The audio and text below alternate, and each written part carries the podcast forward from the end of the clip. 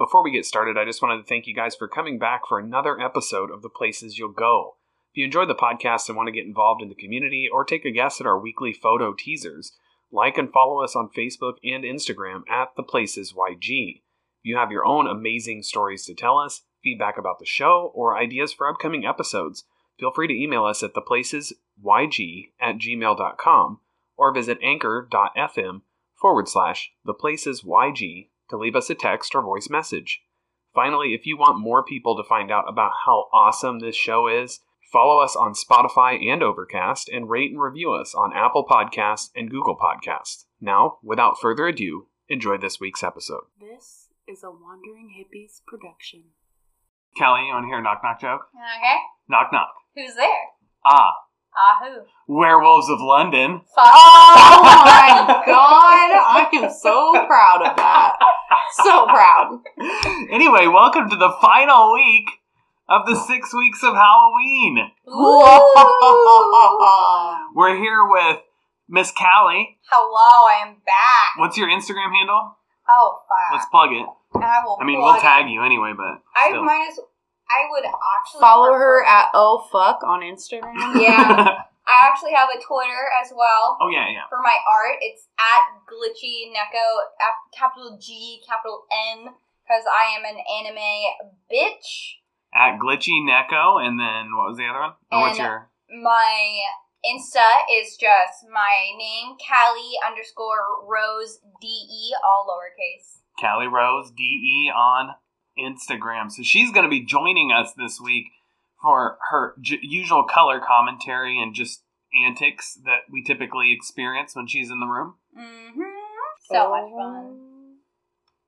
Always. We always have a blast with Kallie in the house. She'll eat us out of house and home if we'll allow it. Indeed. And we've also got the uh, the cats are in the house this week, so we imported some cats to make it even spookier. Just kidding, we're watching Macy's Cats. Sadly, they're not black cats. so- No, they're not black cats, but they're fun. sad. But their souls are black. Am I right, Macy? She's not here to defend it. So we can we can shit talk them all we want. They're precious. they are fun. We're glad we're glad they're here. But let's get serious. Our location this week is one very few people know about in the first place, and even fewer people actually live in. There might just be a reason that it's basically devoid of habitation, but that's what we're here to find out. So let's head into the shuttered mines and shadowed mountains of Hellier, Kentucky. So that's Kallie, That's Lakin. And that's my boy, Chance. and these are the six weeks of Halloween.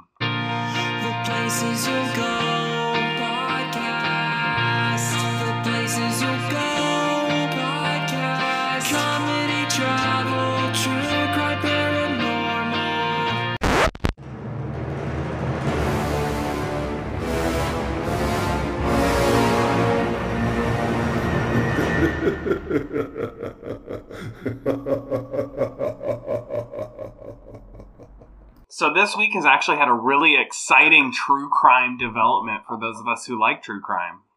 And that is basically really to summarize the story, I was right. Alec Baldwin accidentally shot someone. That's not it. Oh, okay. That is that did happen. It's really sad, and I feel bad for everyone involved. yeah, and he feels really bad too. Yes, Yeah. obviously. I, I don't know how. With a prop gun, he accidentally killed somebody. But Yikes. but that's actually not what I was talking about. I what, knew. what I was talking about is I was right. Brian Laundrie's dead in a swamp. Oh, I said yeah. he was dead in a swamp. I was right. I, I don't get to say I'm right very often, but I'm saying it right now. That's an understatement, Chance. I don't know what you mean, ma'am. Uh, you do, bud. Oh, I don't want to hear that shit. Well, I'm your guest. I, am Your guest. So we've got that true crime development this week, and of course we will be watching very closely to see how this all plays out. I'm interested to find out more about what actually took place, how he died, whether it was death by suicide or whether he was Dog. killed and dumped. dog the bounty You hunter think, got him. you think dog got him? I think dog Just got fucking him. capped did you him in the swamp. did you see that like dog was like he's a, he believes in sa- or he is a Satanist because he read a Chuck Palahniuk book And I was just like, holy shit, Yeah. I'm a Satanist? We're all Satanists. I have Oh, read no. more than one Chuck Palahniuk. That- Listen, let me just tell you how quickly I lose respect for you analyzing any situation when you bring up satanic worship. Yeah, Like, I'm just like, okay, I'm out. That's it. yeah. I don't care what you have to say anymore. the series I've been I binged recently, Haunted on Netflix. Yeah. Um, sometimes brought up satanic cults. I'm like, shut up. every every like paranormal slash true crime thing eventually will bring up. A satanic cult. Yeah, there was evidence of satanic worship. It's just the occult. Yeah, it's well, and then and really like And just some edgy teens who just like don't like religion. yeah, yeah, yeah, yeah. Specifically, like Catholic. And they really fed off. Of, a lot of teens fed off of the satanic panic. Yeah. Like they knew their parents were so terrified of it, so let's go do it. yeah. Let's just let's go do some rituals and kill a goat because we know our parents are so scared of this. They're Yeah. now sociopaths. Well, they Well, were then. Yeah, they were then, but They are now. but the for kids that didn't go kill goats j- and just went and did like drew pentagrams on shit were literally just doing it to piss off the Me- the adults in the 80s and 90s. So, so if you're a parent of someone in the 80s and 90s, you were duped. Dude. Just saying. Satanic rituals. I were used to. I used to draw pentagrams at church, like on the communion, on like the offering envelope. I would be like, I didn't want to be here today. I w- I'm hungover, and my mom made me come, but she doesn't know I'm hungover. So I Grandma, have- cover your ears. Grandma. Grandma, I don't think she listens anymore, but Grandma, I'm sorry. I did it because I was a spiteful teenager, not because I worship Satan. Hail Satan. no. But my larger point to all that was we'll be watching closely the developments with the the Gabby Petito and Brian Laundrie case. We're very interested to see how it goes. Mhm. Again, I don't have a ton, just like before, don't have a ton of comment on it because we just know so very little. It's an active investigation. It's hard to know what's going on Mhm. or any truths behind anything. So, We'll just have to wait till the Netflix docu series. yes, when Netflix drops the next uh, docu series about the Gabby Petito case, then we're here for it. So, Hellier, Kentucky. Woo. That's where we're at this week. And that name in and of itself is foreboding. Like, it's a town named Hellier. Yeah. And anyone and anyone who knows anything about the dark haunts and hollers of the Appalachian Mountains will tell you that you should be weary of those areas. So if you hear something strange or a terrible sound in the dark, it's best to just forget it when you're in the Appalachians. Just don't be a white person. Be like, hello? Who's there? like, just Oh my shut god, use my body. up. Shut up. Use my body to talk to the other people here. I'm giving you permission. Oh, sorry, Stella. she is not giving you permission. Stella is. But the things that live in those mountains are old and they are unforgiving. Oh, yeah. God. So we'll get into a little bit of the history, but it this is a kind of an interesting history portion because it's not as entailed as I normally get Hmm. because it can't be, and I'll explain why. People have lived around the area where Hellier is for the better part of 11,000 years, and I say around for a reason. Though many of the areas in Kentucky show signs of habitation that indicate stationary communities that were established as early as 8000 BCE, Hmm. and remained in those same spots for more than a thousand years. Let's put that in perspective. The U.S. has existed for not even 250 yet. Damn. So these people lived in the same spot for a thousand years. The natives. This area around the Appalachians, though, doesn't have any signs of permanent habitation. Oh, well, that makes sense. Why?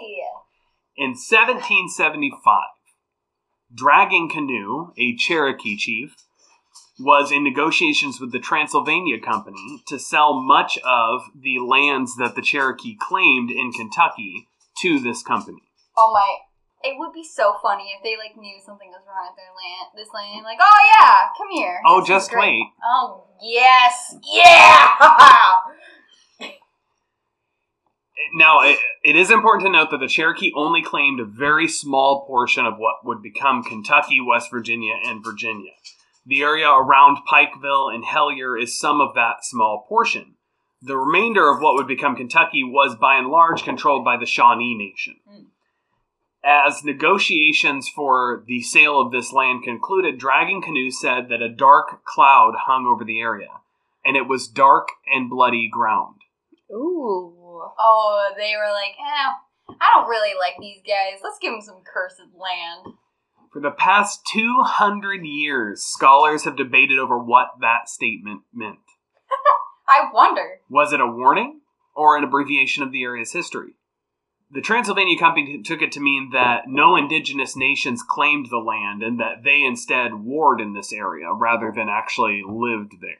Dumb ass white people. Let me tell ya. when so when someone who's like generations of thousands of years of generations of families have been in that place and they say this is dark and bloody ground yeah that is not fucking war that is a curse how dumb okay well these guys had like an eighth grade you know education The equivalent of today's like eighth grade ed- education, yeah. but I in eighth grade I would know if people if someone told me yeah this is like dark and bloody land I'd be like oh so I need to get the fuck out keep it One would think. yeah but So, this interpretation by the Transylvania Company was, of course, very convenient. It was a very convenient transliteration of Dragging Canoe's statement, as the company, as well as countless other colonists, would use the quote dark and bloody ground myth as reasoning to claim that all of the land south of the Ohio River and west west of the Appalachians and east of the Mississippi as uninhabited and therefore theirs to claim. In truth, indigenous understanding of land rights was very different than our own. oh yeah sure. If you don't know, which Now uh, you most know. of us know, but if you don't, very few indigenous nations believed that the land was something that could be possessed in the first place. When they fought over land, it was usually for the right to hunt land or establish settlements near waterways, not to own it outright. Because they're not like, mm, or capitalists. Yeah, yeah, it was. It was never about we we got to own this land because we might make money off of it. It was it was not that. It was we need the ability to hunt here to feed our families. Yeah, yeah. So this this would suggest that the area being dark and bloody ground had nothing to do with who owned the land, and more likely a prediction or a warning. Like, oh, don't worry, we tried. We Yeah. didn't go well. The Cherokee Nation recognized the Shawnees' right to hunt and settle in most of the state, and as I've mentioned, people have been living in the state for tens of thousands of years. Mhm. Moreover, Dragging Canoe would have only been talking about the northeastern portion of Kentucky that the Cherokee Nation held hunting rights over, where Hellier sets. What made this land dark and bloody? Well, as far back as 500 BCE, some groups lived in and around the rivers and mountains of eastern Kentucky, but unlike their close relatives to the west, they remained hunter gatherers and lived in caves. So that's kind of peculiar that they didn't begin uh, farming and settling down as early as their very, very close neighbors. If you look at it geographically, these are people that are less than 100 miles from each other, and some of them are still living as hunter gatherers in caves. Yeah. They built elaborate ritual sites throughout the mountains. And again, unlike their cousins just a little bit to the west, for some reason they didn't live where these ritual sites were. I fucking wonder why. Hmm. Huh. It's almost like, I don't know, you just need to have eighth grade level context clues to figure some of this stuff out. Now, it should be noted that correlation doesn't indicate causation. That's what they say. So, so each of these detached events could be completely unrelated, but for whatever reason, the mountainous areas along the Kentucky, Virginia, and West Virginia state lines remained largely uninhabited in the sense of permanent settlement for most of its history with humans before Europeans arrived. The Appalachian Mountains are some of the oldest in the world, at 480 million years old. Life, life was confined to just the seas when the Appalachians shot up out of the bowels of the earth. In the podcast Old Gods of Appalachia, they present the idea that the mountains, the Appalachians, were formed hundreds of millions of years ago as a prison for some of the most evil beings that ever cursed the planet. no human was ever meant to live in them, let alone bore through them. This might be little more than an imaginary story, but the people who live in the mountains now think very differently, and obviously so did the Cherokee. Hellier's history as a city is largely unknown. What we do know is that a post office popped up in about 1906 named in honor of a coal company executive, and coal was the only reason the city existed in the first place. Hmm. Even Pikeville's establishment is kind of defined by high strangeness.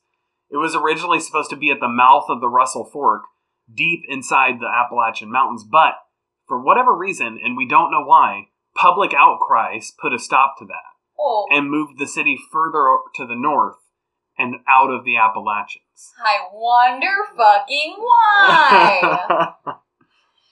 Again, we don't know why Pikeville's original site was moved, but the fact that it was supposed to be in the dark hollers of the of Appalachia can't be ignored.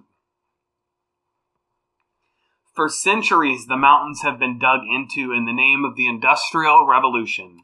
Yeah. Men and machines have cut deep into the ancient stone in search of black gold. Coal defines this area. Clean coal? Clean coal. We love to see it. But what I was getting to essentially is that this area and all of the communities deep inside the high Appalachians, which take that for what it's worth, they're not nearly as high as some mountains, but they used to be. They're not as high as me. Just kidding. I am silver as a gopher. But all of these communities existed because of coal. Mhm. And when it dried up, most everybody left. Oh yeah. It's like the gold rush. Once there's nothing, it's a ghost town. That's right. And a lot of the communities like Hellier were had a lot more people in them at one point in time. And now there's not there's a single business in Hellier that I was able to locate and I don't actually know if it's a business anymore because I saw it on the uh, Street View but it did not show up if you like look on just like the regular Google Maps view, but it's a medical equipment company. There's a sign on a dilapidated building that said the sign looked new, so I don't know. I was I was going with it being the only business in Hellier, but there's basically nothing there. Yeah. And that's very endemic of a lot of the old coal mine towns. Then, in 1987, the second largest construction project ever completed in the Western Hemisphere concluded. The Pikeville Cut Through moved 18 million cubic yards of stone and earth so a highway and railroad could connect eastern Kentucky and western Virginia. The only project bigger than that was the Panama Canal, if that puts it into any perspective. Damn. yeah. So they moved a lot, they exposed a lot of stone. Yeah. That's probably not a good idea. No, probably not. If you're people like us who believe in that sort of thing, it's probably not the best plan. I don't even think as a normal person that would be a good. That much? Though much of the high strangeness of this region predates this cataclysmic alteration of the Earth, things kept getting stranger after 1987. This may be the best place in the world to explore if you want to see something strange, truth be told. And I know for sure it's someplace that I want to spend some time in, but not for the typical tourist activities. However, if you are interested in the tourist activities, we do have some of that stuff for you. So when we go on our exploration of the haunts and hollers of Appalachia, Lakey, where are we going to stay at? Well, I had a really tough time finding any bed and breakfast, so I went to uh, Airbnb. Good enough. I have the Cub House. This cozy little studio apartment is perfect for your little getaway. Professionally decorated, and let me tell you, it is cute. Woo! Cute. It better be. The studio is located near the University of Pikeville in the heart of downtown Pikeville. Mm. I really want to get the point across that we are doing Pikeville. Pikeville. We're not Pike. doing Pikeville, but these are a recommendation. Enjoy the fully stocked kitchen, free parking, and washer and dryer. Oh fuck yeah! That's what Listen, if I have to pay for parking at an Airbnb, I'm not staying there. I just any Airbnb owners listening, I'm just letting you know that if if it says paid parking, you are I'm you're gone. Out. And Heather is a super host on Airbnb, so make sure you Fancy. check out this sweet little spot in Pikeville. Pikeville. All right, so recreationally, we're not going to Pikeville. Ooh. Not Pikeville. Pikeville. Right on the ridge that is the state lines of Kentucky and, and Virginia sets a very unique place, and that break that is Breaks Interstate Park. Known as the Grand Canyon of the South, the park is jointly administered by Kentucky and West Virginia. Or I'm sorry, Virginia. I keep saying West Virginia. Virginia. Virginia. My Mount mama. Mama. No. Insert West Virginia reference, even though we're not there. anyway, so it's jointly administered by Kentucky and Virginia and preserves the canyon that was carved out by the Russell Fork that we mentioned earlier Mm. More than over the last 180 million years. It protects 4,500 acres of unique Appalachian environment, white waters, and natural habitats. You can check out the 6,000 square foot visitor center to learn about the natural wonders of the area. You can hike 25 miles of trails. There's also biking trails and uh, trails that you can take horses on, which is pretty cool. Horses, some horse therapy yeah. Stay at one of the cabins on Laurel Lake or the 82 room lodge that is also inside the park. Camp at one of the more than 122 sites that are available. Do some unforgettable rock climbing along the sheer faces along the canyon. Or visit the water park. That's right. Oh, fuck There's it. a freaking water park. Is it all natural though? No, it's built. That's what I thought. But it features a lazy river and slides, uh, both of which are right up my alley, and a splash park for Kallie and other kiddos. okay. Okay. All right. That's where we're going this podcast episode. Okay. Everybody just has to hate on Kallie. We love you. Uh-huh. Also, the Russell Fork is one of the best rivers in the South for whitewater rafting, so that's definitely worth some time to check out. And if you would like to learn a little bit more about the park, visit breakspark.com. Forward slash. Nope, just that. Your That's it. mom. Your mom. What are we gonna do while we're down there? What are the fun things? Well, let me tell you. The Hatfields and the McCoys, and I'm out. That's it. That's all you need to know. So, the Hatfield and McCoy's historic sites. Take the Feud Tour, which is a self guided driving tour. Hell yeah. Tune in to your radio. I don't have to talk to anybody? No. Perfect. That's you exactly can do it what I in your thought. Car. Love that. Or check out the many trails that were named after these ex besties. Oh, sad. I wonder if they ever rekindled their Yes, they have an annual uh, family reunion, a joint family reunion where they all get together. I hope that one day a rivalry starts again. Someone eats the last of the fried chicken and they just start shooting it out again. That's Yeah. so Gen Z of you. I just no, it's just so. Kallie. She loves a conflict. It is so oh so much does Gen. Z. Yeah, you right. yeah, Yeah. we just like conflict. It's very fun. Yeah, I hate it. Anyway, Pikeville is known for their drag racing challenges downtown. Yeehaw! Are we talking about cars or Cars. Okay. Ricky Red, don't turn. They are held on the second weekend from May to no, the second weekend of the month from May to November. Mm.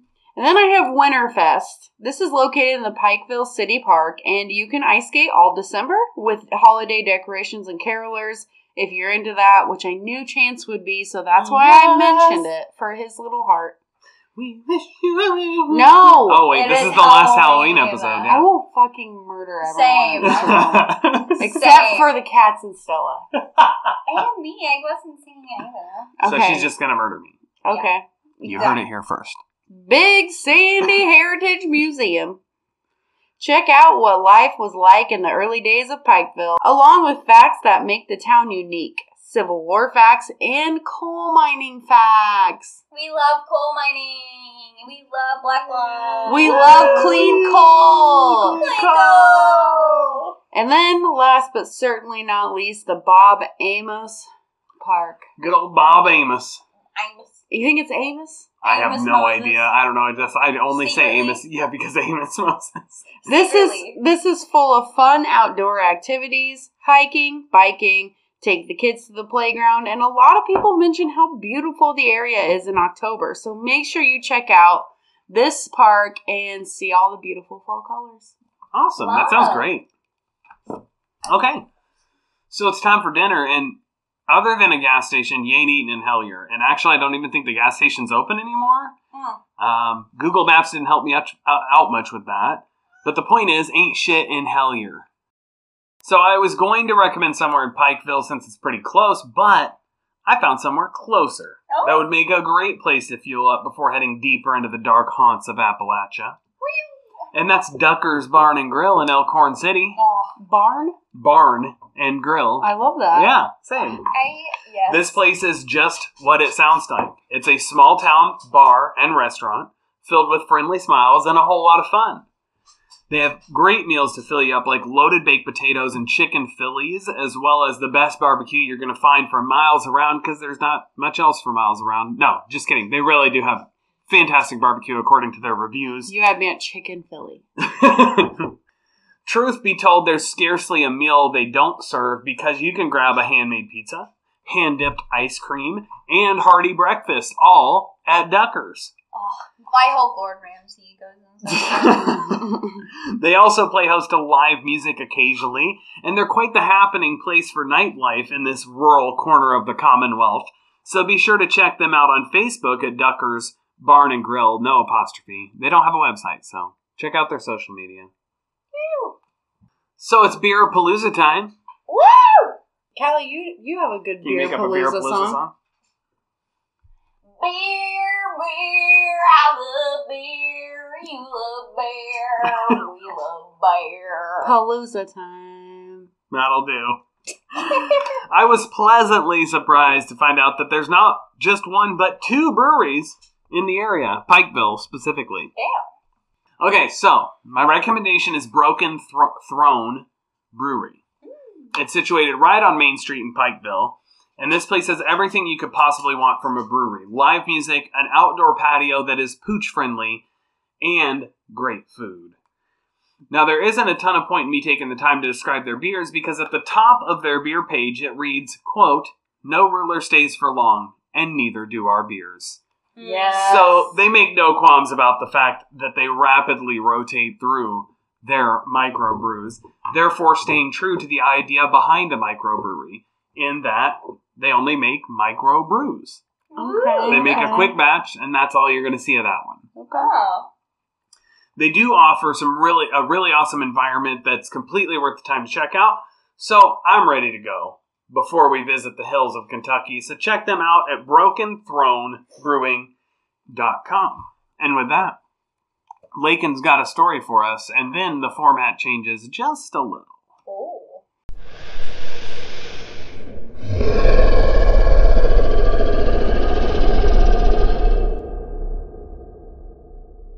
Okay. So what have you got for us, Lakey? So, I have allergies. This is what I have for everyone. You're welcome. Allergies to the cats that are in this room right now, one of which decided this is the perfect time to eat her dinner on the table. My eyes are swelling up. I am going to look like Quasimodo after this. Things that go bump in the night. As I mentioned last time we were in the Appalachians, a lot of strange phenomena happening out there. Mhm. Out there, out in the sticks. Whether it's UFO sightings, not deer, Bigfoot, foot, Foot. Bigfoot. Bigfoot. or little goblins, Kentucky is full of very strange occurrences. Whatever the situation is, not many locals like to talk about it, but they do have rules that they live by. If you hear your name being called in the woods, no, you didn't. If you hear a whistling in the woods, no, you didn't. If you hear a familiar voice calling for you, no, you absolutely did not. These rules weren't made for no reason, and the families that have lived in the area for generations have lived by these rules for more than a century. On the evening of October 21st, 1955, a group of seven people showed up to the police station in Hopkinsville, Kentucky. They were hysterical, claiming to have seen a flying saucer land near their farmhouse in the woods.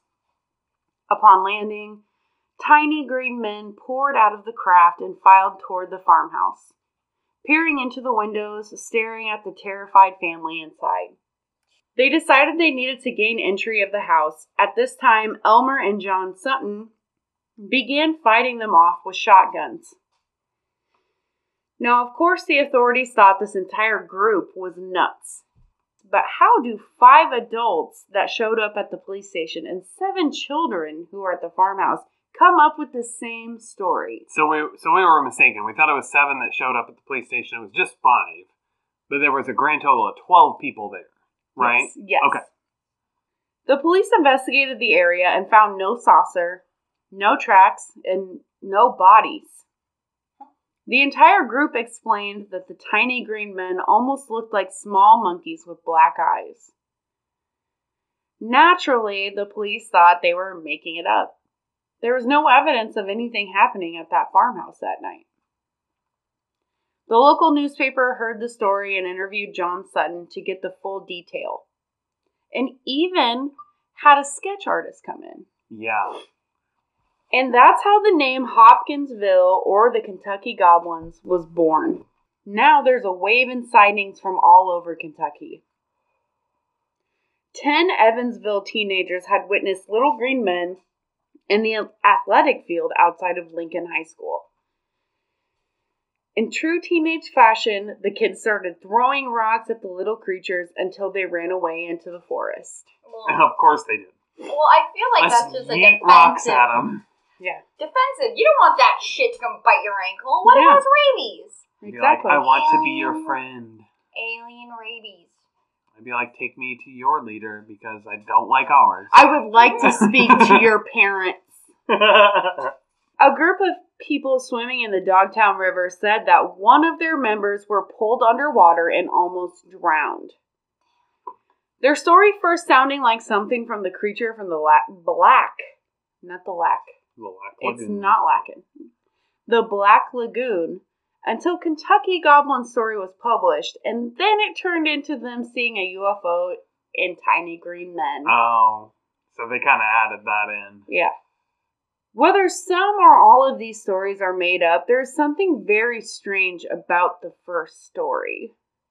The 12 people in the farmhouse saw something, but what was it?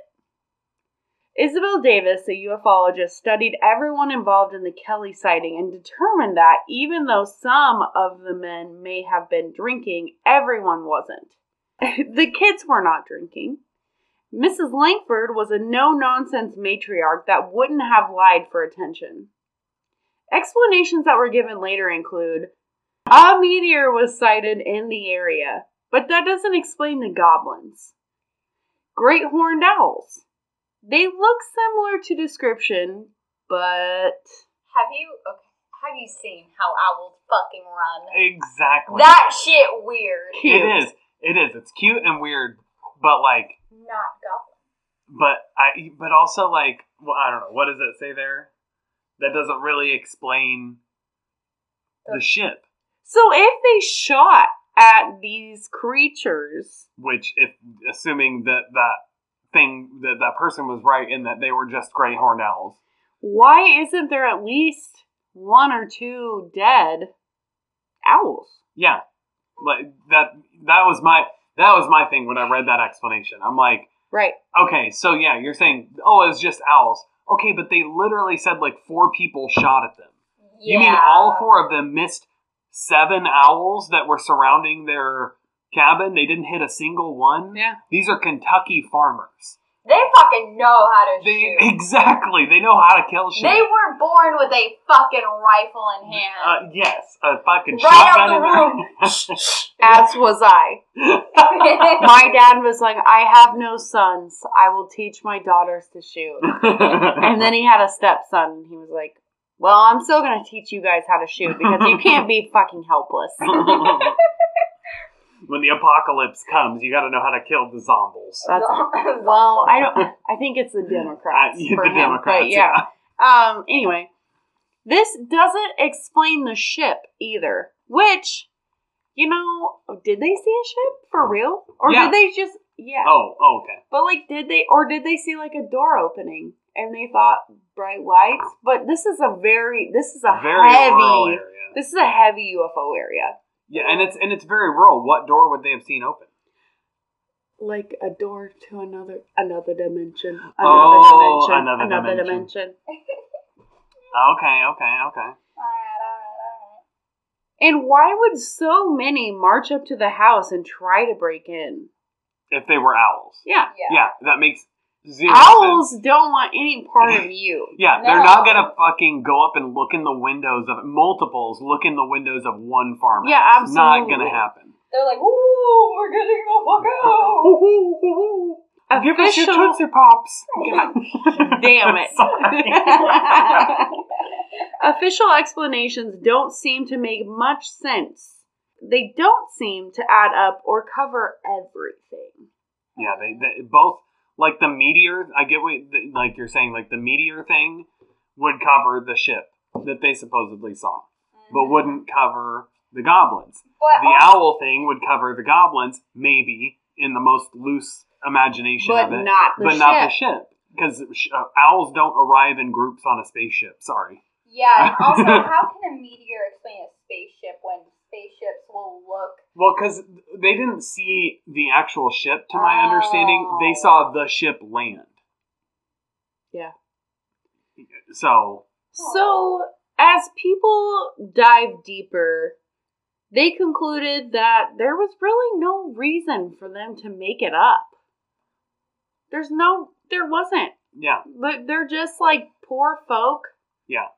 And there was like, I read that there was like an argument that when it, it got a lot of national press, people started showing up wanting to see the site and they were charging admission to see it, like the family was. Uh-huh. And people were like, oh, okay, they were just trying to make money off of this.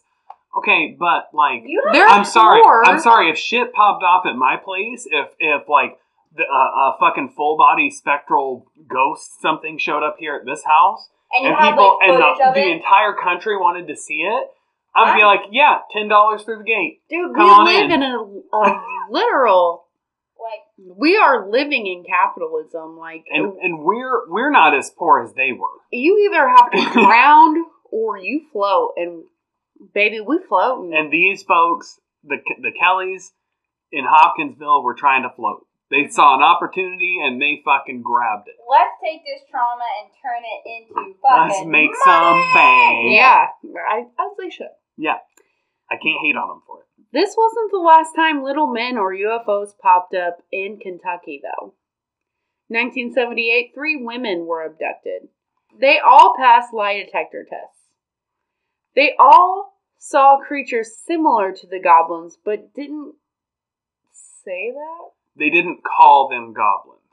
Okay. They didn't like call them little green men, but they described them as having dark black, wide set eyes, very short in stature, almost the exact description of the goblins. And they described their hands as appearing like the uh, uh, the wings of an aircraft almost. Which, if you look at the drawings of the Kentucky goblins, if you imagine their hands spread out instead of in a closed sense, it would look like the wing of an aircraft. okay. So it's like, and, and I was reading a little more about those ladies. They also, one of them claimed that some, one of the, under hypnosis, they said that, she said one of the aliens took a skin sample from her and she had a burn on her chest. And another woman claimed that they literally removed her eyes surgically so they could examine them and then replace them. And she had, like, there was bleeding behind her eyes and eye irritation that would be Post that would, that would that would correlate to a surgical removal of eyes. But at that point in time, in '78, like we didn't we hadn't done such a thing. Have do we do that?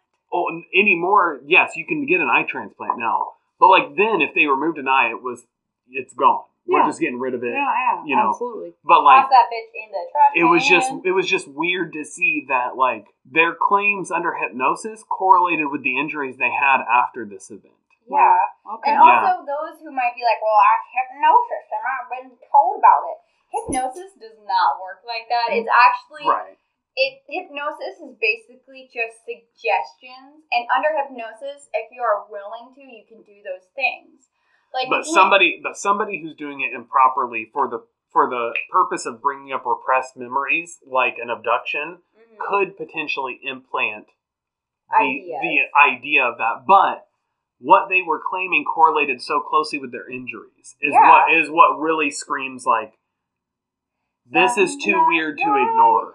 This is Yeah. too weird to ignore. Yeah. you know. Okay, 1993 police helicopter claimed to have been shot at by a UFO over Louisville. Which that's fucking insane to think about. Yeah. A police helicopter. So these are trained police officers saying that they were shot at by a UFO. Yeah. I love that. Like, if it was a military aircraft, why was it shooting at a police helicopter? Yeah. What else could the explanation be? Right. Sorry. Go on. Okay, 2002, a train collided with a UFO. What the fuck? this was a cool one too. Obviously, you guys know by now. I tr- I I helped Lakin a little bit with finishing up this story. She, I love her to death. She's had a rough week, and I mm. tried to step in and do my best to help her out. he loves me. I do more than anything. I didn't cry, which I feel like is a very great accomplishment, step. Yeah, it's a big step, but It is. that's why I'm bringing up so much about this stuff because I've read more about it than her. so the train collision thing is wild. A BNSF train, the conductor and crew said that they saw something move down on the track in front of it and keep pace with the train. And then they lost power to the engine. And the UFO stopped moving. And they couldn't brake the train fast enough to stop it before it collided. Damn. The UFO collided with the front of the train, broke both of the front windshields of the train out, flipped over the top of the train, and hit several cars further back. Oh shit. When they reported it, they were told to immediately return to the nearest shops, which I can't remember where they were, but they returned to these shops, and when they got there, there were hundreds of people there. Like, people that appeared to be government. In black suits. I don't know about that, Here comes Black. but they appeared to be Galaxy Defenders. they appeared to be government agents of some kind, and they were incredibly interested with what took place. And the rail cars that the ship had flipped over and hit were removed from the track and took into a tinted area that they said was buzzing with activity to be studied, That's crazy. which is wild. And then we never heard of it again. And then it just disappeared. so the list goes on in Kentucky, And it really does. There's so many others And that I didn't include. buzzing with strange activity, and maybe that is what brought Greg and Dana Newkirk to Hellier, Kentucky. And with that, we're going to take a quick break.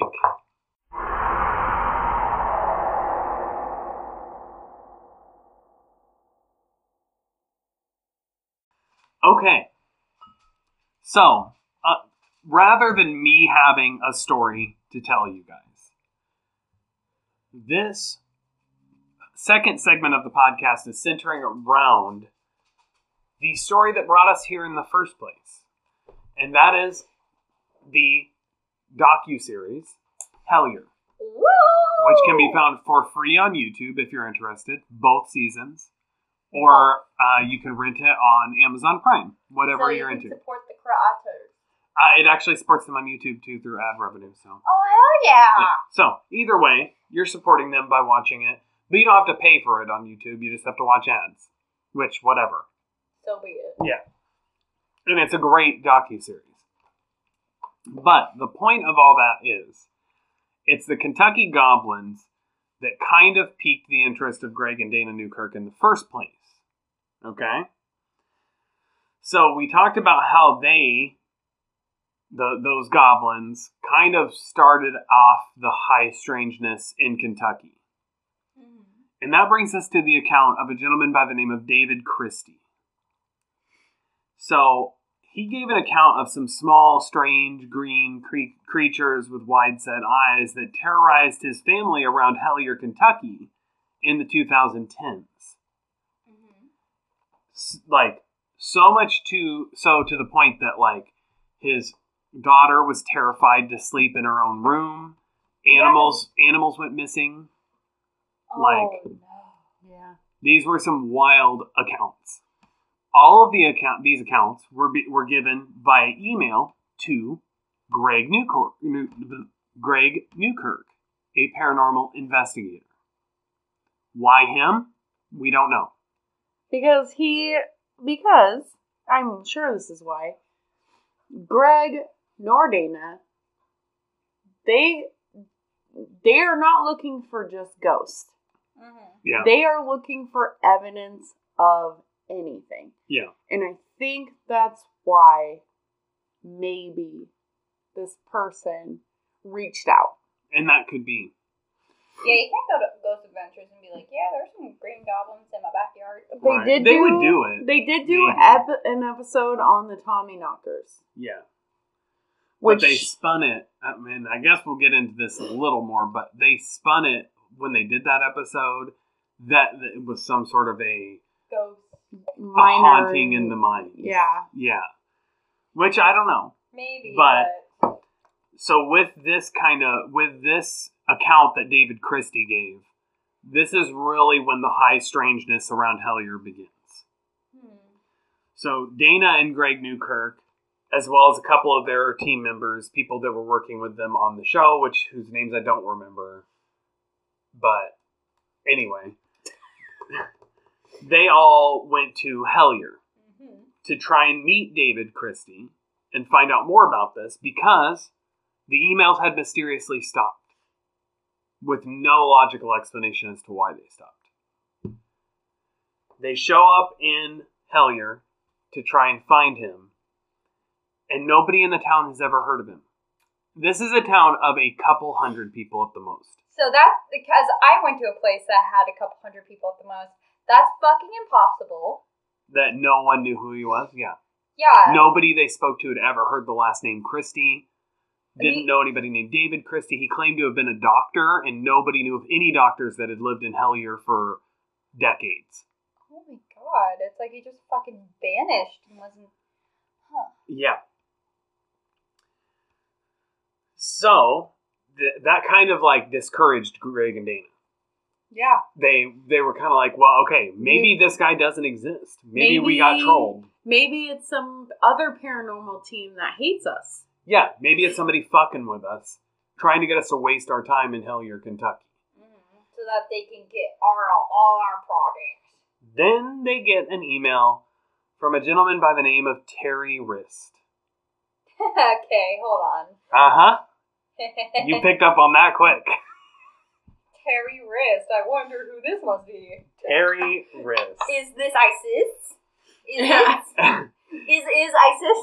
And he encouraged them to keep hunting in Hellier because there was more to be found. How this seemingly detached individual would know that they were in Hellier in the first place, It sounds like they're an actual Terry Wriste. it's weird. It's weird. And the email was cryptic, with random letters capitalized for no apparent reason, words that don't normally have a space in them spaced out. Like, it, it was just a very strange email. But in essence, it told them, don't give up in Hellier. And then from that point, things just kept getting weirder.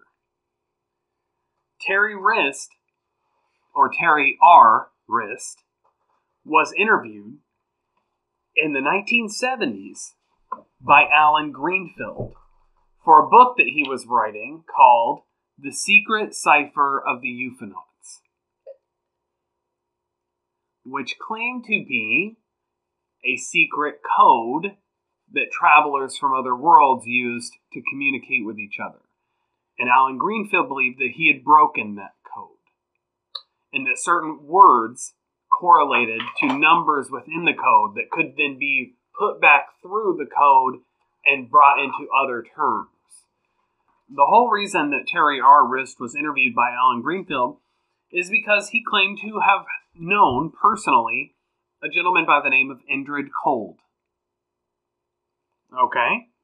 Does that sound familiar to anyone? If you've listened to this podcast, it does. Hmm. Kallie's like, no, I haven't. Indrid Cold, or the Smiling Man, was a humanoid that was first sighted in West Virginia along Interstate 77 in 1966, the same time the Mothman incident began in Point Pleasant, West Virginia. Indrid Cold, he's usually wearing strange clothing, uh, something neon in color, like neon green, neon blue, whatever it may be. But this led people to believe that he was probably an extraterrestrial.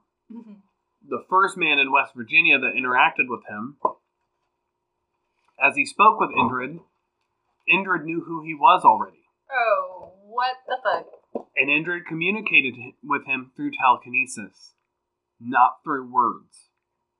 Oh, uh. Terry R. Wriste supposedly personally knew Indrid Cold. Because Indrid Cold was somebody who had traveled here from another planet and had decided to stay here, despite being told not to. And maybe Indrid Cold was Terry Wriste. We don't know. hmm.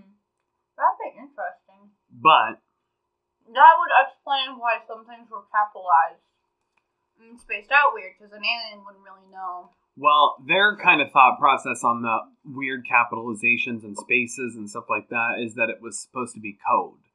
Things that were supposed to be run through the cipher of the UFOnauts. Mm.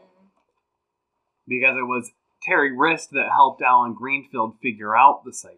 Mm. So if you, like, some of the words that they spaced out, if you took them separately instead of as one word, and run through the cipher, they came up with a different result. Hmm. So I don't know. It's weird stuff, and it's so hard to explain if you haven't watched the docu series, but it's wild. Watch it. As we learn in season two of Hellier, Indrid Cold is probably dead. Another woman whom they interviewed on the show, who claimed to be close friends with Indrid Cold, said that he died in an accident. Hmm. So, we don't actually know what connection Terry Wriste has to the Hellier Goblins, but he says to Greg and Dana Newkirk in an email, Hellier was just a symptom. So, what does that mean? I Hellier was just a symptom. okay. A symptom of fucking around with Earth. I feel like honestly, if aliens do exist and are this intelligent to like build spaceships and can visit, they have to know we're one of the dumbest places to ever be. Oh, or you could think of it as a symptom as just like a flare up of activity, kind of. Like this is just a symptom. There's and like- that's and that's kind of what I'm getting to. So throughout the Appalachian Mountains, there's thousands of miles of caves that all connect deep below the mountains. Could the Hopkinsville goblins be the same thing that David Christie saw in Hellier, if David Christie was real in the first place? So they're not aliens, or they are aliens. Not. Oh, or maybe they know. are. Or maybe they're aliens that live in the caves. And maybe it's an alien, but from the same, different realm, same planet. Oh, just wait. Oh god, fuck. Uh, so individuals around Hellier actually found tracks in the caves Oh. that universities could not identify as any known extant or extinct animal. Huh. Hmm. Hmm. They were three toed, just like the Hopkinsville goblins, strangely spaced out, and too thick to be a bird. So it's Velociraptor. some strange stuff in the caves. For that's sure. for sure. Velociraptor. now, it is important to note that Kentucky is not the only place where small, strange creatures have been seen. There was one sighting I know of. Iowa. Around Des Moines County, 2003. June 13th. Was it you? when I came out screaming like a fucking banshee, they're like, a goblin! A goblin. Put it back! And she hasn't changed to this day. No, mm-mm. I bewilder scientists everywhere. True. but what I was getting at, other than Kallie, is that small creatures known as the knockers or Tommy knockers have been seen throughout the world. England, Scotland, Ireland, the all over the US. And I mm. mean everywhere. Everywhere. From the Appalachians to the Rockies to the far west. Hmm. But what about all of this was such a big deal that Terry wanted them to keep investigating? They, while they were there, they documented a ton of paranormal activity in Hellier, like spirit box voices. Uh, they did that. Um, it's called Estes the Estes method, where one person puts on noise canceling headphones that are hooked to the spirit box. I saw that in that episode. Did you? I didn't realize you got that far. Yeah, I was asleep. Oh yeah. I was watching. I was like, "What the fuck is going on?" So they, so they, for those that don't know, they put on uh, blinders, or they, they put on a cover over their eyes, put on noise canceling headphones that are hooked into an SB7 spirit box or an SB9 spirit box, and they just listen to whatever words come from the spirit box and repeat them as they hear them. So mm-hmm. everybody else around them asks questions that this person cannot in any way hear. Okay? So they ask these questions, and if the spirit box responses are seem to be aligned with the questions, that's definitely a sign that something is responding intelligently. And this, And they were intelligent. they were so. It was. I. It was chilling. Weren't they saying that they were watching them? Yes. They were saying they were watching from the woods and stuff like that. Yeah. And that they were going to come closer, but then decided not to. Something like that. I don't remember the exact interaction. but- Because I think they heard like noises and tried yes, to point there their were lots flashlights. of noises in the woods, and and like the guy that was hooked up to the spirit box was like, "There, you got him," and like, so they got a lot of activity, That's the one. and I do okay. So for those of y'all who aren't into weird conspiracies, thank you for listening to the six weeks of Halloween. We'll see you in a couple weeks when season three begins. For the rest of you, Let's do this. buckle up for a wild ride. Yeah, boy, I love me some conspiracy. all of this has to do with synchronicity, which is defined as the simultaneous occurrence of events which appear significantly related but have no discernible causal connection. connection. And allow me to take a quick note here about my synchronicity that happened. Yes, Okay? I've been waiting. So I'm writing this thing about the Tommy Knockers, bringing up up that and and small creatures in caves throughout the world and mines and stuff like that. And on the Wikipedia page about Tommy Knockers, it's talking about Tommy Knockers in popular culture.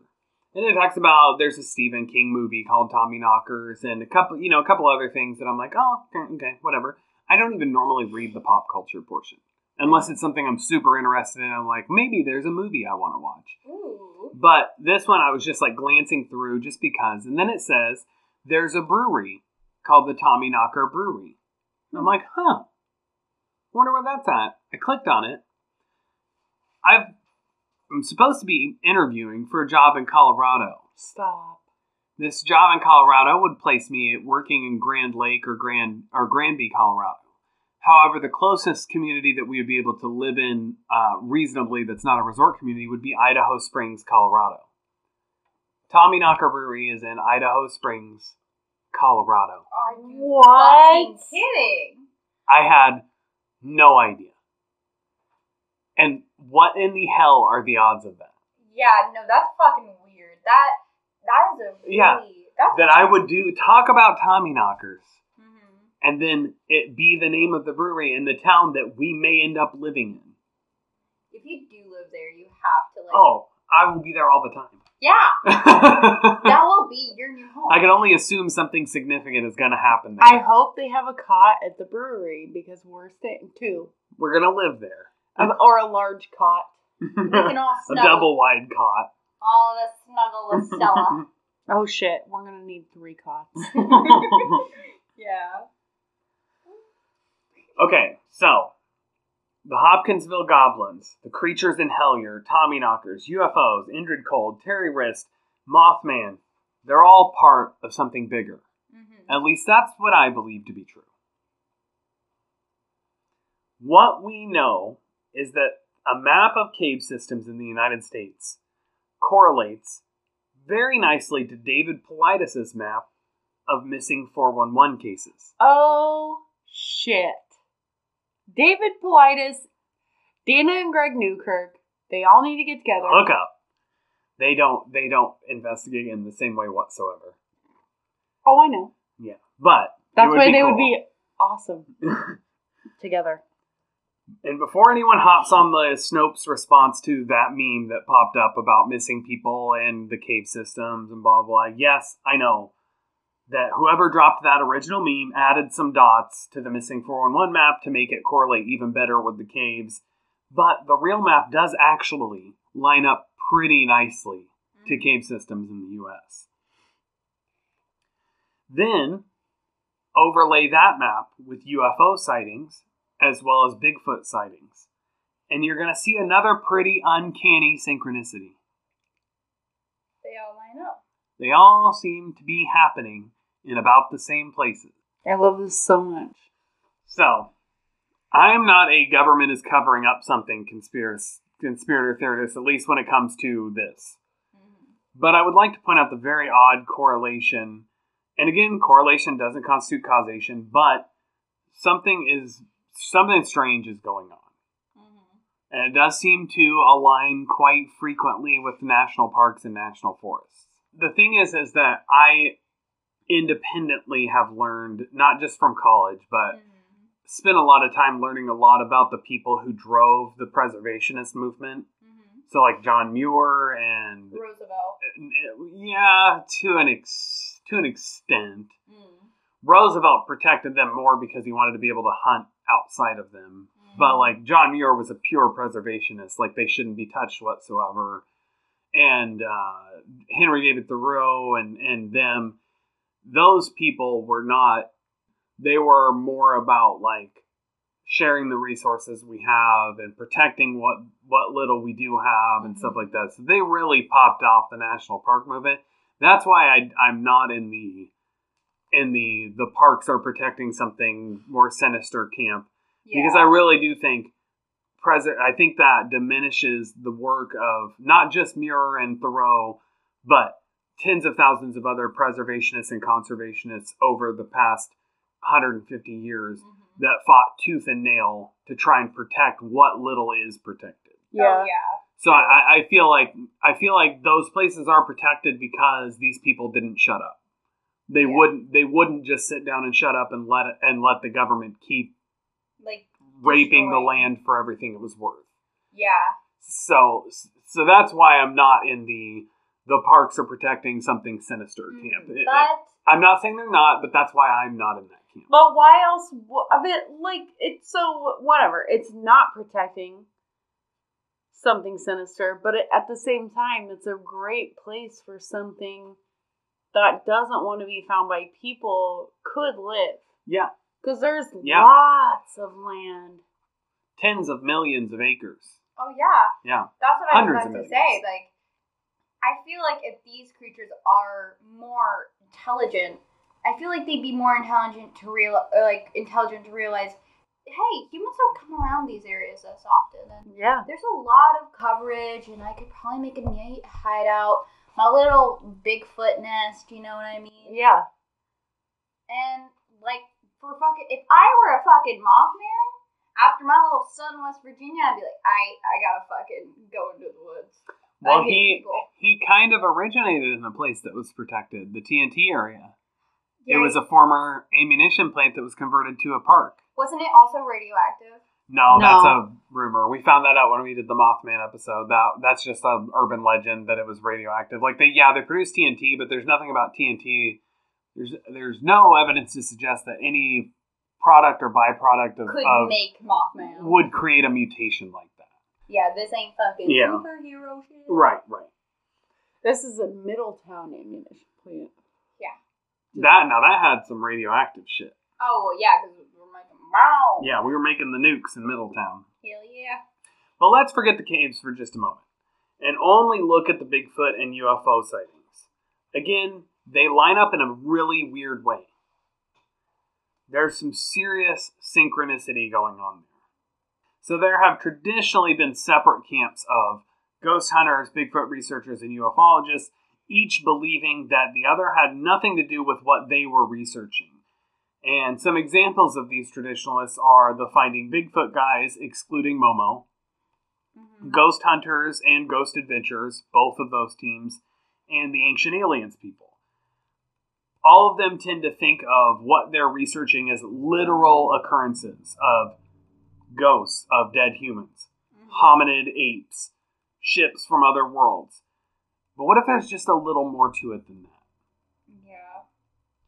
Yeah. What if the reason they all seem to correlate has more to do with ripples or tears in the space time continuum than there actually being some sort of a massive ape we haven't discovered yet? Yeah. Yeah, that would make a lot more fun. Because, like, that's to the. Because when I was younger, I was so into the idea of Bigfoot. Because honestly, now I still kind of do. He exists. Believe he it exists. In Me some too. Yeah. Circumstances, but when I was younger, the way I got out of it was like, well, they're right. Like, th- th- except for the ocean, like scientists have discovered so much of the world. But now that I've like kind of gotten a fucking become a fucking weirdo like I am. um, I've learned about like ripples in like different like realities, and the fact that honestly, different realities do exist. At least different timelines do exist, and who's to say that there isn't something that gets fucked up in it and merges them? There are so many fucking Mandela effects. There's so many fucking weird things that just come in and out, and you Agreed. can't find a trace Yeah. of them. You're like, what the fuck is going on? Mandela effects is actually really great. That's a really good like Mhm. example. Like. Yeah, and and like I I'm kind of in the same way as you, Kallie. Like when I was younger, I was like a I was a Bigfoot traditionalist realist. Like there's an ape we don't know exists. Yeah. But as I got older, I'm like, okay, what are the statistical probability that there's actually an ape with a breeding population that can in exist like that. yeah in the U.S. that we have don't have any concrete evidence. Also, Pangea. Am I right? Am I right?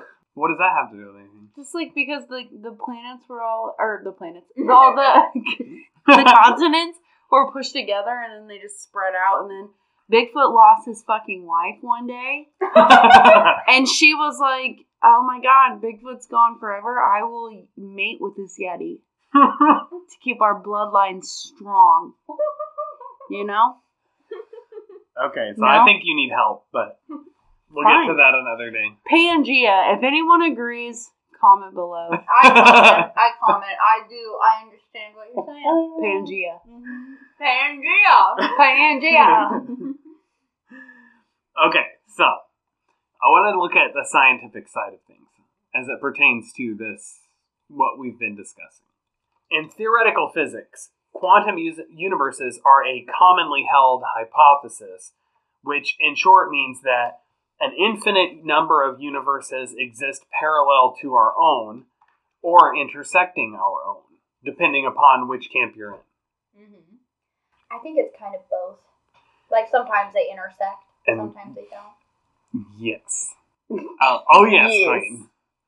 Now, this Yes. can't be empirically tested Mhm. to our knowledge. So it's more of a philosophical question in nature, but it raises a good point. Schrodinger, Erwin Schrodinger, we all know him, Schrodinger's cat. Schrodinger's list. Schrodinger, no. Oh, okay. Good, because I'm not Schind- ready to cry. Schindler's List. I'm not ready for that either. But Erwin Schrodinger suggested that rather than a linear past, Mhm. we exist in every single moment at the intersection of multiple histories that have happened simultaneously. Which is so hard to wrap your head around to think about. Honestly, it really is. But rather rather than us having a linear past that these are all the things that happened. Many different things happened over many different versions of our history. And we exist at the point where the every in every single moment we exist at the point where those multiple pasts intersect. I'm- So all the things we recognize as our past are just an intersection of multiple different continuances of existence. Ooh, I love that. But so, rather than continuing to mindfuck you guys, we'll, we'll move past this for just a moment. In quantum mechanics, this phenomena is called superposition. Schrodinger's equation for superposition states that all linear equations, when placed parallel, result in the same outcome, and exist in more than one state simultaneously. So, no matter what decision was made in the past, no matter what actually happened, we were always going to get to this point. Mm. It doesn't matter if someone. Well, that fucking sucks. Nothing matters. No one asked for this. And for we were this. always going to be right here. That's not true. I mean, I'm sure a lot of people ask for this, but I just want to be in like a. Can I just have like a stream running in the background with some like birds chirping, insects, you know? I I do want to say this is a gross oversimplification because I'm not a quantum physicist or a theoretical physicist. So I'm oversimplifying to the point that I understand. Us as humans, we love to put a great deal of value on our existence and on the things that happen around us. Like, we demand that there has to be meanings to things. That's like, what was I? Um, I'm trying to remember. I was listening to a podcast that was talking about a. It was some sort of a conspiracy theory but uh, to, uh, to summarize it, essentially, it was this terrible event that took place. And there are so many conspiracies that exist around why it took place. When in reality, and Sherlock Holmes said this, when we eliminate the impossible, whatever remains, however improbable, must be the truth. The conspiracy theories were for this were impossible. Mhm. So even though what happened is improbable, it's the truth. We as humans, when we see something terrible happen or something cataclysmic take place, we demand that there must be a bigger explanation to it. That's why we've created gods. That's yes. That's why we create conspiracy theories. Hot button. Hot button subject, man. Hot button Why? issues, bro. At least I want to be uh, a pagan or in Wicca, and I do believe in di- deities. I believe at some point. And even maybe- that is an example of humans tens of millions of years ago Mhm. needing to place value on things that That is- maybe have no value. I have a that feeling that that. if you look at it at quantum in the in the sense of quantum physics. There is no actual value to it. But we have to have a value. We have to have value to our existence. Because then we just have like existential crisis and we don't want to do shit. Yeah. We're not like these cute little animals that just can exist and not care. Right. Right. But I'd say that sometimes I feel like us as humans don't understand the impact of a collective mind can have. Yeah. You know what I mean? I Yeah. feel like we can truly think things into existence. I don't know why. I just feel And like maybe I don't But know. that's also that's like that's the thing with saying, manifestation. yeah. Ugh. and, and that could be certainly the result of, of Schrodinger's suggestion, or or conversely, it could be like that suggestion could simply be that that in reality, no matter what action is taken and no matter what truly happens, like there there's nothing more to it. hmm That's just the thing that happened, Yeah. And like it, it is what it, I don't know. Like to oversimplify it even more so, it is what it is. what it is. It is what it is. Like I've I've said for a while now, everything's terrible. It's always been terrible. It's always going to be terrible. Let's Mhm. just enjoy our lives while we're here. yeah. But that's not the point of this. I'm trying. I'm actually trying to get to a point. We just are. T- we are tangentially minded. That's the three of us do that. So, in essence, to my understanding, this would suggest that not only the Mandela effect is very real, because multiple universes exist Multiple simultaneously to our own and intersect at certain points. So some people remember things that took place in different timelines or universes. Like the Berenstein, Berenstein, Yes. Chick Fil A. And those are and those are the most mundane examples of Mandela that most people would think of. Yeah. But there are some more extreme versions that quantum physicists and quantum or and theoretical physicists have thought about and discussed that like in a different timeline the Second World War never happened. In a different timeline, the Nazis won the Second World War. And we exist at the intersection at all times of all of those timelines, no matter what happened. Feels like it was the last one. that they won. Yeah. Honestly. anyway. I'm not happy about it either. If neither, the neither are government we. is listening.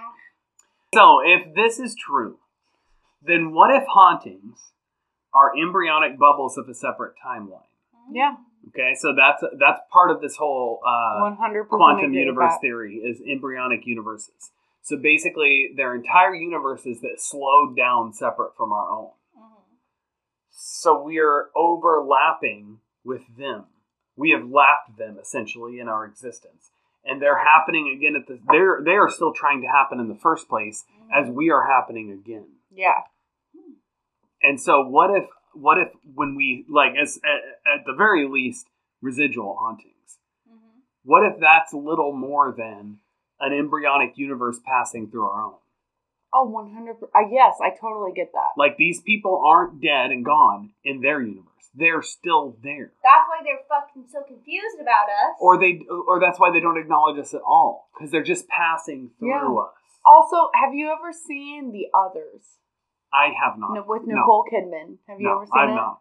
Okay, so like the whole I'm sorry, spoiler alert. Um the whole movie like you are watching these people and this wife and her kids and like a servant living in this big house waiting for her husband to come home from war.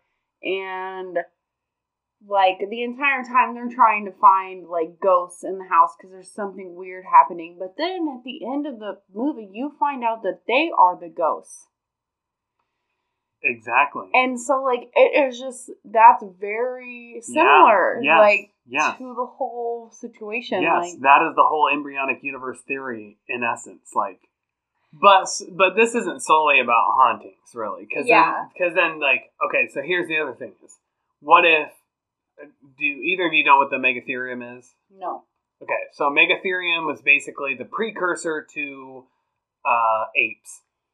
okay oh Meg- yeah. Megatherium was essentially a prehistoric version of exactly what every description of Bigfoot is. Hmm. For it's to a T, that's Bigfoot, but we know it existed in prehistory. Woo! Okay? So, what if Bigfoot is literally Megatherium from a separate timeline, occasionally slipping into our own? Or like it accidentally like kind of goes through a bit of like a warp or Like it Some slides into our timeline, and we're able to see it as though it's real in here. yeah. Because I- it is for just a moment, just a Mm-hmm. little bit. And that's why you never really get a good picture of it. and that's why maybe it's so aggressive towards us. Because it doesn't know what we are. Because it's like ooga booga, I'm monkey of throwing rocks. Right, right. And why it smells so fucking bad. Well, yeah. And then what if UFOs are a timeline far in advance of our own and are little more than ships that disappeared from their time before slipping back in or being lost in ours forever, just like the Lake Michigan Triangle or the Bermuda Triangle? That'd be so fucking funny. You know how ships and airplanes yeah, go missing in those places? What Wow. if when we see UFOs, it's literally a ship from a timeline separate from our own, way in advance, slipping back into ours, and it's disappeared from their timeline? And, and there's the mystery of why they're gone in their timeline. And maybe that's why aliens, we see them as aliens, maybe they're not related to us in any way because it's a whole new life form that's evolved on this planet what makes and they've slid back into our timeline too because we're extinct. fucking too much Or, like, or it's just like humanoids just rapidly having to change because of like climate change and all that stuff. So maybe, Maybe. that's why they're seen as like weird, like skin tall creatures Maybe. with wide eyes. Maybe they have to see wider or something. yeah, and that, that Black maybe because of the fucking sun, because Yeah. it would help protect against the sun. yeah yeah, yeah. Hey, okay. So maybe all of this correlates to the cave systems because they're places where the barrier between universes or timelines is weaker. Yeah Or like the West, where there's so many Bigfoot and UFO sightings that seem to be in the same place. And as we've discussed before on this podcast, I tend to believe that the exposed stone of the West creates a thinner barrier between the universes. as would David Paulides Yeah. Well, no, he's more of a Bigfoot realist, but he's a traditionalist. yeah you're right but Mm. stone Momo might. Momo might. Oh, we need to get him on the podcast. I know, right? I would fucking uh, dude, I'd poop my pants if Momo was on this show. Okay, so then what if the missing 411 people might have slipped into a different continuum? Yes. And I I mean Paulides focuses on dis- disappearances in national forests and parks, but so many people go missing across the world without a single trace. The Cecil Hotel. In cities like Los well, no, Angeles. her body was found later. Well, yeah, but what if But later. later? True. But like, there's but there's so many examples of people going missing with no trace whatsoever, and they're never heard from again. Yes, it could for sure be explainable in other ways, but right now we don't have an explanation. Yeah. And what if it is that they literally just slid into a different timeline? Yeah. I feel That like is what I've been thinking this entire time for missing 411. Some people, especially fundamentalists in the cryptozoological and paranormal spheres, see this as kind of a lazy cop out, and people who don't believe see it as a far too convenient explanation. To me, for those in the cryptozoological and paranormal spheres, if we're willing to believe that these things do exist, to begin with. then we have to be willing to entertain every possible explanation of their existence. Yeah, like maybe Mothman was somehow radiation. Maybe it's timeline. Maybe he's just like. Because I'm I'm not suggesting that they're not real. Yeah. I would never make that claim because I believe. hmm But for things like Bigfoot and Mothman and the Wendigo and, all these so many other cryptids and. There are they're just there there's so there's so much scientific data that suggests that they can't exist.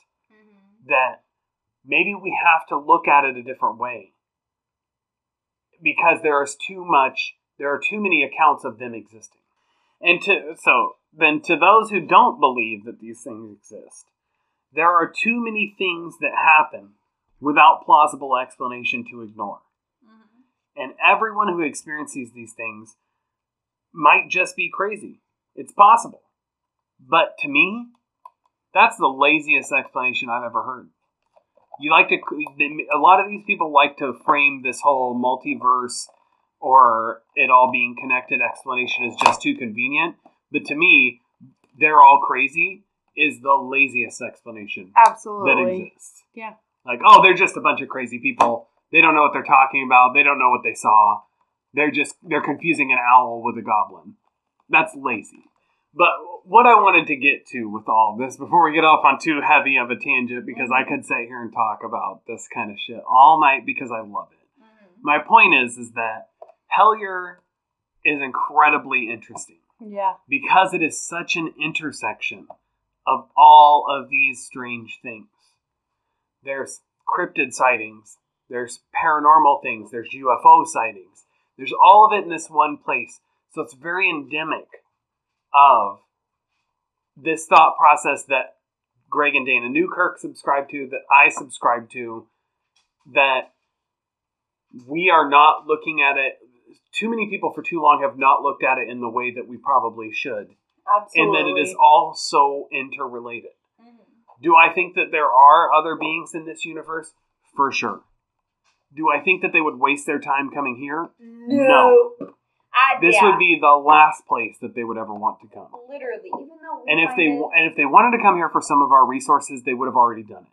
yeah, Because if the first sightings of UFOs were real in the 1950s, 40s, and 50s, they would have already been here and reaped the what they wanted from our planet. True, unless Yeah. they're here for carbon monoxide, and then I get it. Yeah, then keep at it, whatever. But but but my point my point is is that we are such an incredibly unremarkable species. Oh my god, it's so funny. how we are so unremarkable that there is not an intelligent species that can travel interstellar eh, that can complete interstellar travel would not waste their time on us. No. We are literally that would be like us spending all of our time and resources, all of it, to study scarlet macaques. Woo!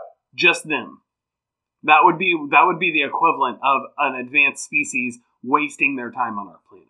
Yeah, maybe So- sometimes they come here and they're like, let's check up on those. So I think maybe some of the UFO sightings might be an actual ship from another planet that passes through for just a moment and we catch a glimpse of it. Mhm.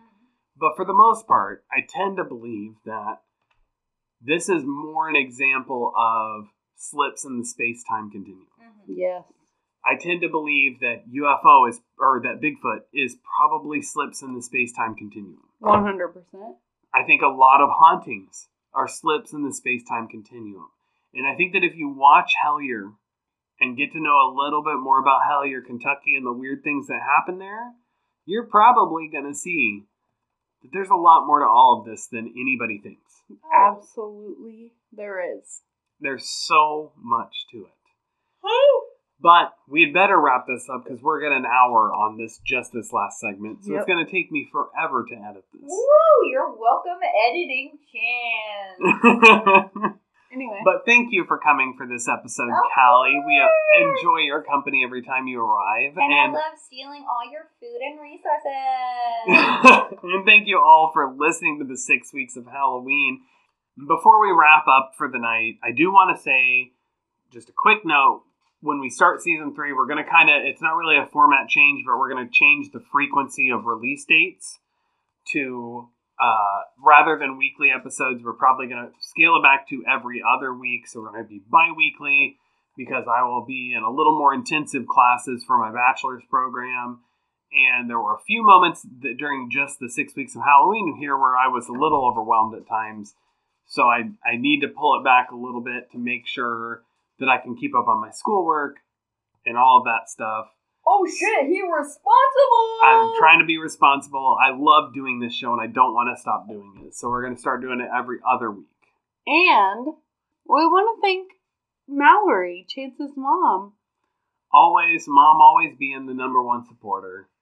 We love you, Mallory. She has she sus- subscribed to us on Anchor, so she supports us with a monthly donation, and we appreciate it more than she'll ever know.